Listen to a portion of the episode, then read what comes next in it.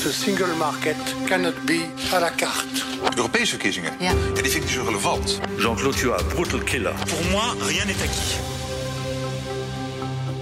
Welcome to the BNR podcast about the European Union. I am Jesse Binster. If Britain leaves, there is going to have to be a hard border on the island of Ireland. It is as simple and as cruel as that. This episode is about Brexit. Doesn't mean that they've any interest in Ireland. It doesn't mean they've any care or feel for Ireland. It just means that it's a polit- political tactic. And it ends in tears. It's about the Irish border The hard border in Ireland has always attracted violence. and about the European solidarity with Ireland. I've no doubt that EU chiefs will throw Ireland under a bus if necessary. And my guest is the prominent Irish historian Diarmaid Ferriter.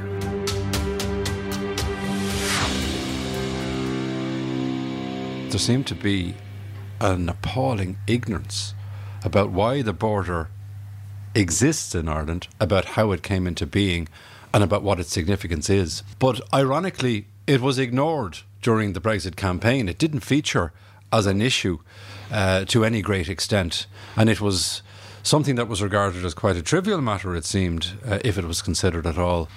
You said uh, people were ignorant about it. Is that everybody here in Ireland, in England, in, in, in, in the whole Great Britain, in Europe, or are you thinking of some people in particular? Of course, you had a succession of senior British Tory politicians who displayed an appalling ignorance about Ireland, as they often have done historically. They wanted Ireland 100 years ago off the table of Downing Street and out of Westminster. Um, so they tended to um, treat it as an irritant. That ignorance endured. But you also then have those who might not have been as familiar with the border just because of generational change. You know, people who have been born in the last 20 or 30 years have had no real reason, perhaps, uh, to be thinking deeply about the border because it's largely an invisible border now, and a lot of the infrastructure around the border uh, went away. So that generation needed to be reminded of how contentious an issue the border had been uh, in previous times. Uh, but there's also ignorance about the border in the Republic. There are a lot of people here in Southern Ireland who consider Northern Ireland to be a foreign country. They rarely, if ever, visit it. They regard it culturally and socially and even economically as quite an alien place. Um, and a degree of ignorance exists on their part about the border as well. In relation to the wider European question, uh, well, clearly uh, we have to remind ourselves what a small player we are in the overall European Union project. And certainly there would be uh, little knowledge, in depth knowledge uh, of the Irish border question. One of the reasons why it's come into such sharp focus. Uh, obviously, is because of Brexit, because it will now be a frontier and it'll be a European frontier as The opposed to just external border of the Union. yeah, as opposed to just being an Anglo Irish uh, issue. But, you know, in relation also to the uh, Ireland as a former colony, Britain has always loomed much larger in the Irish consciousness than Ireland has in the British consciousness. That's not uncommon when you have a relationship between uh, the former colonizer and the former colonized. Uh, it's not particularly unusual. But I think, again, Brexit reminded us just how deep that went the sense of Ireland and the border just not being a priority at all in British politics and not during the campaign. Is it really changed over the last two years since the referendum?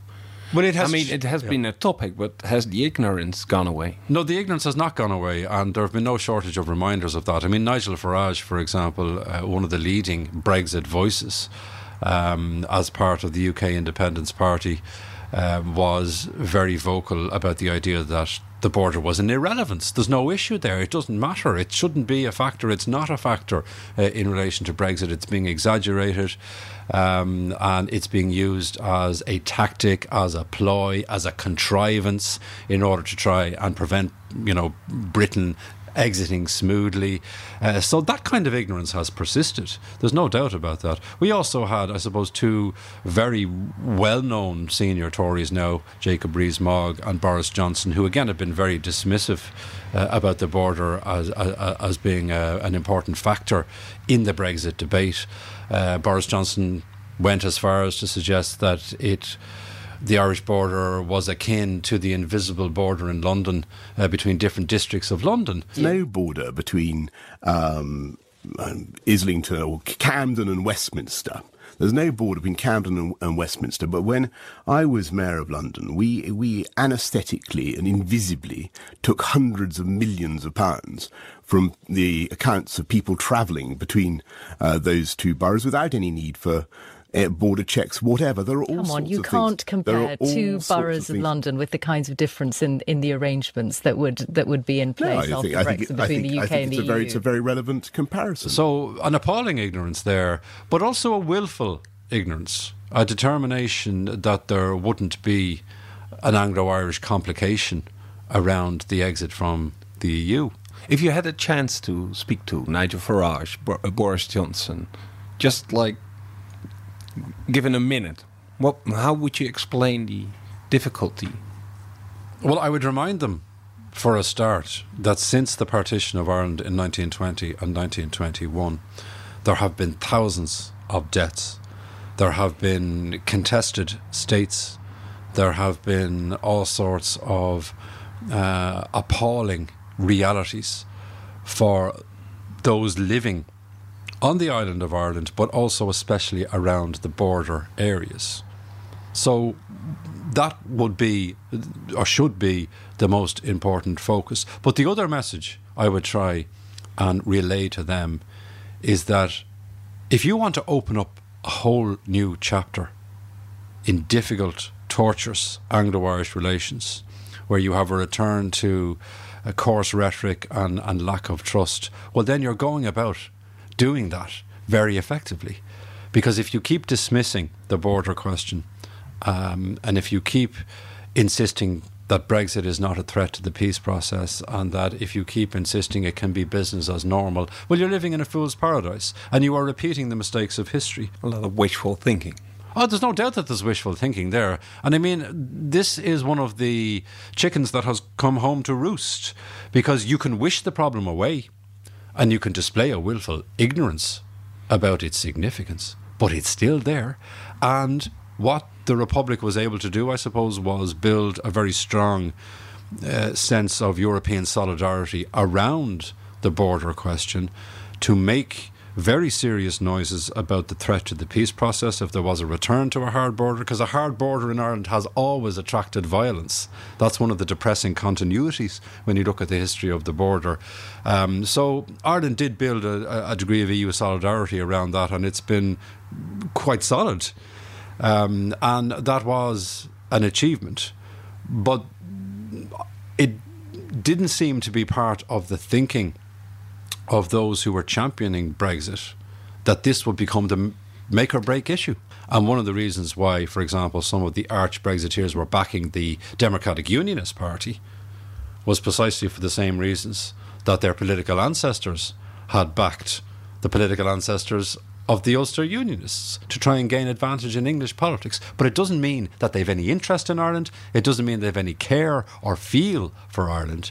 It just means that it's a polit- political tactic and it ends in tears.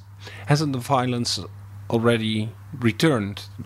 Just a couple of months, no, not even a couple of months ago, we already uh, seen the murder of ju- uh, journalist Lyra McKee.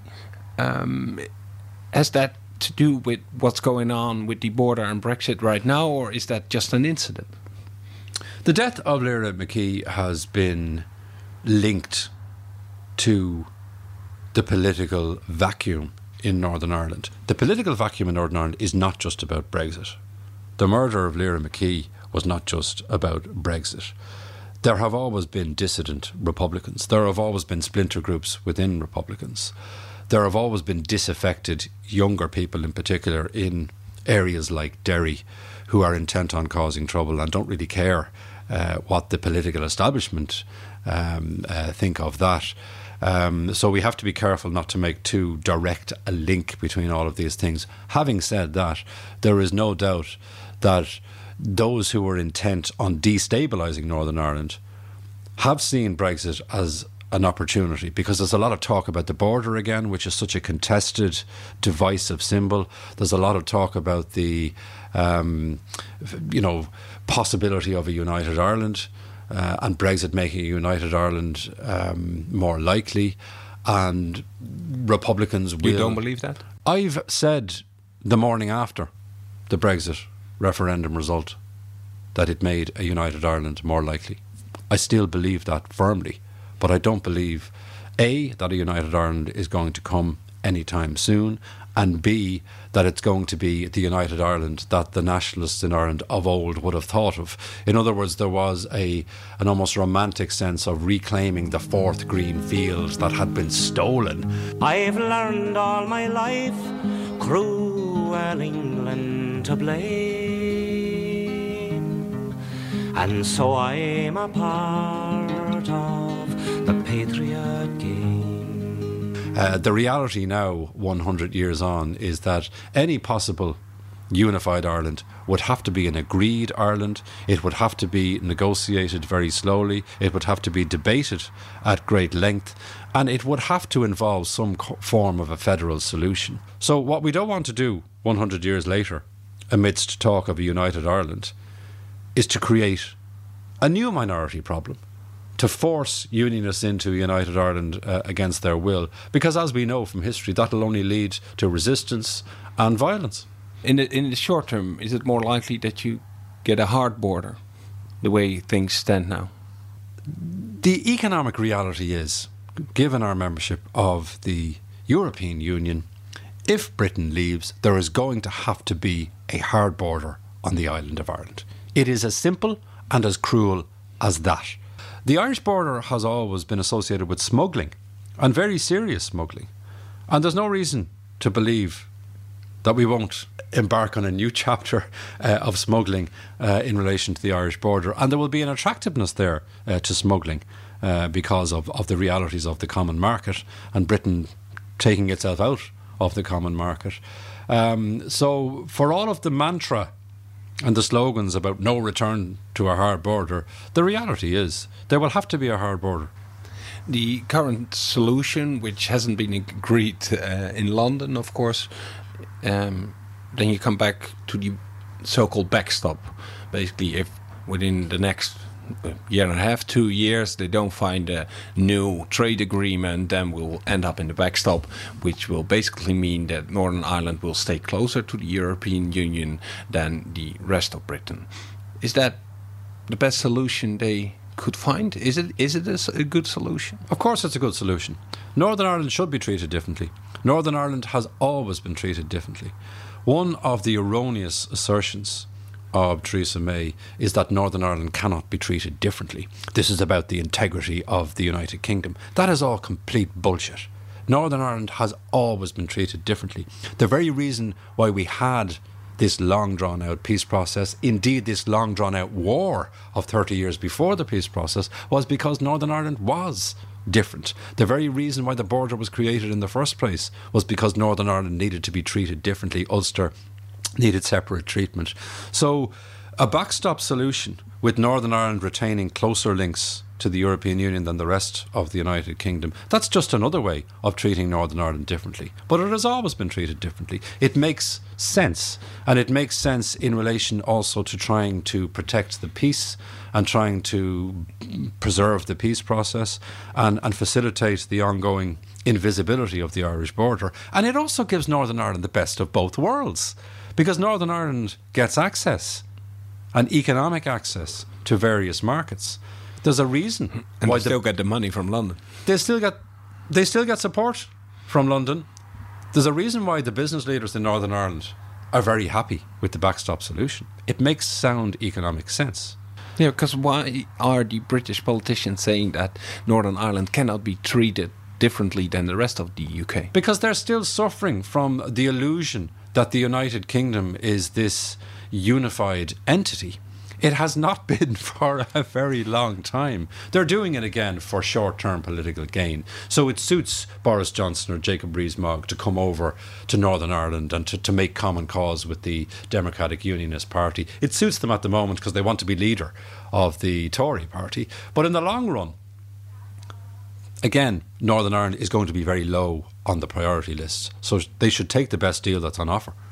In the last 20 years, the border hasn't been uh, issue basically after the peace agreements in the, the late 90s. Yeah. How much uh, has the European Union and the fact that both countries were part of the European Union uh, played a part in that?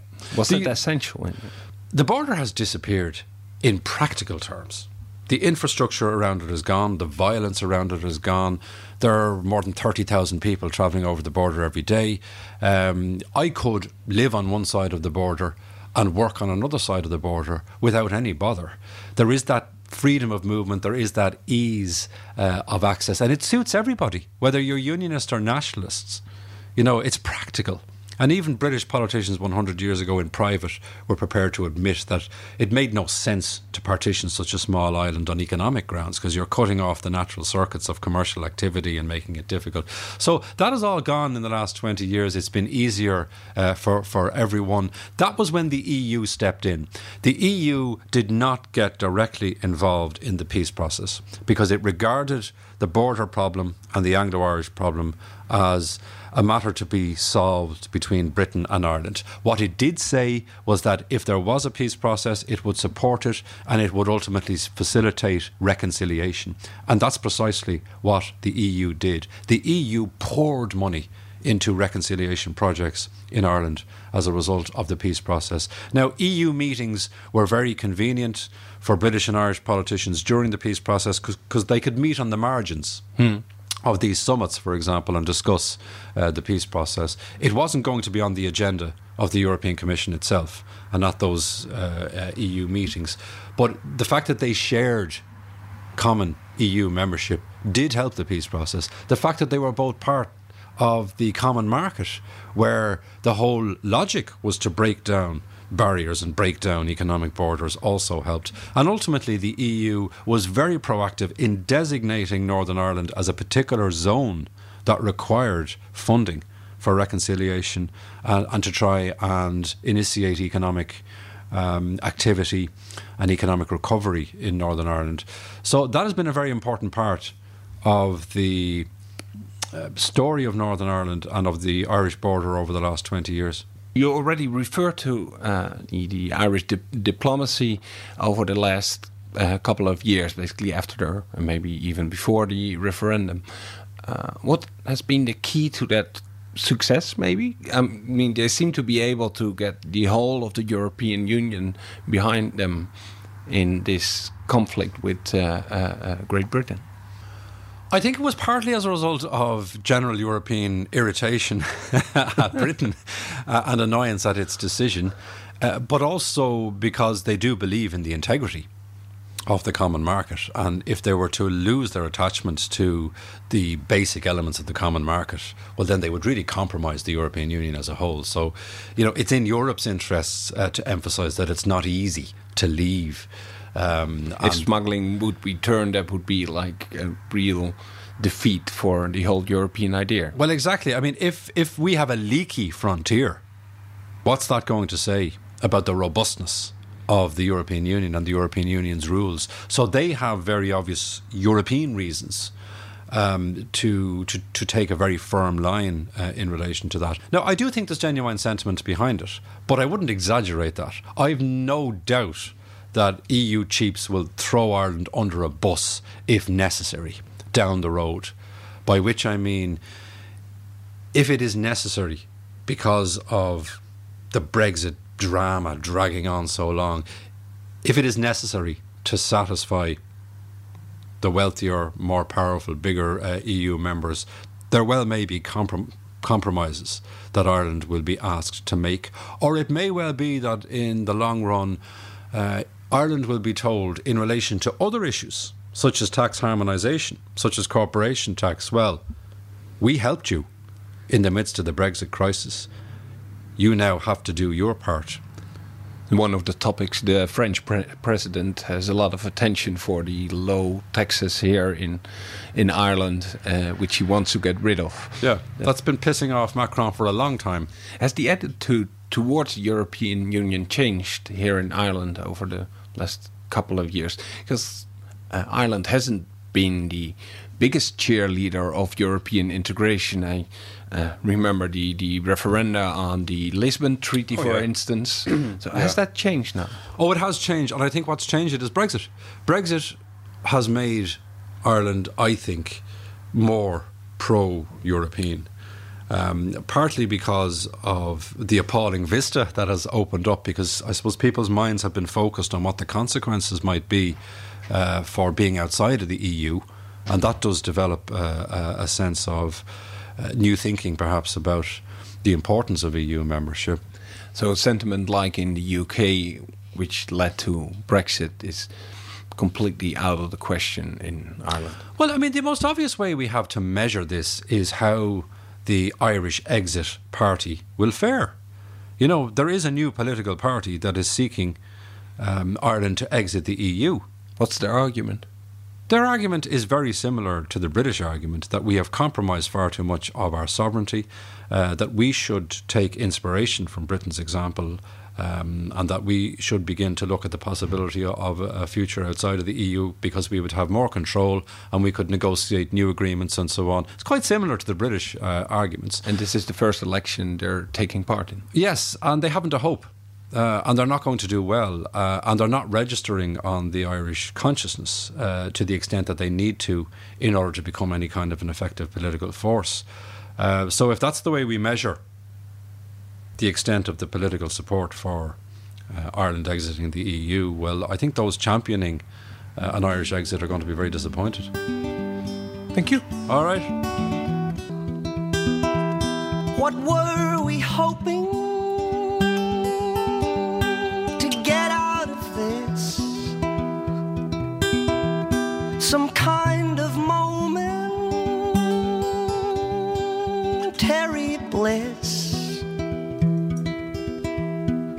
Waited for something, and something died. So I waited for nothing, and nothing.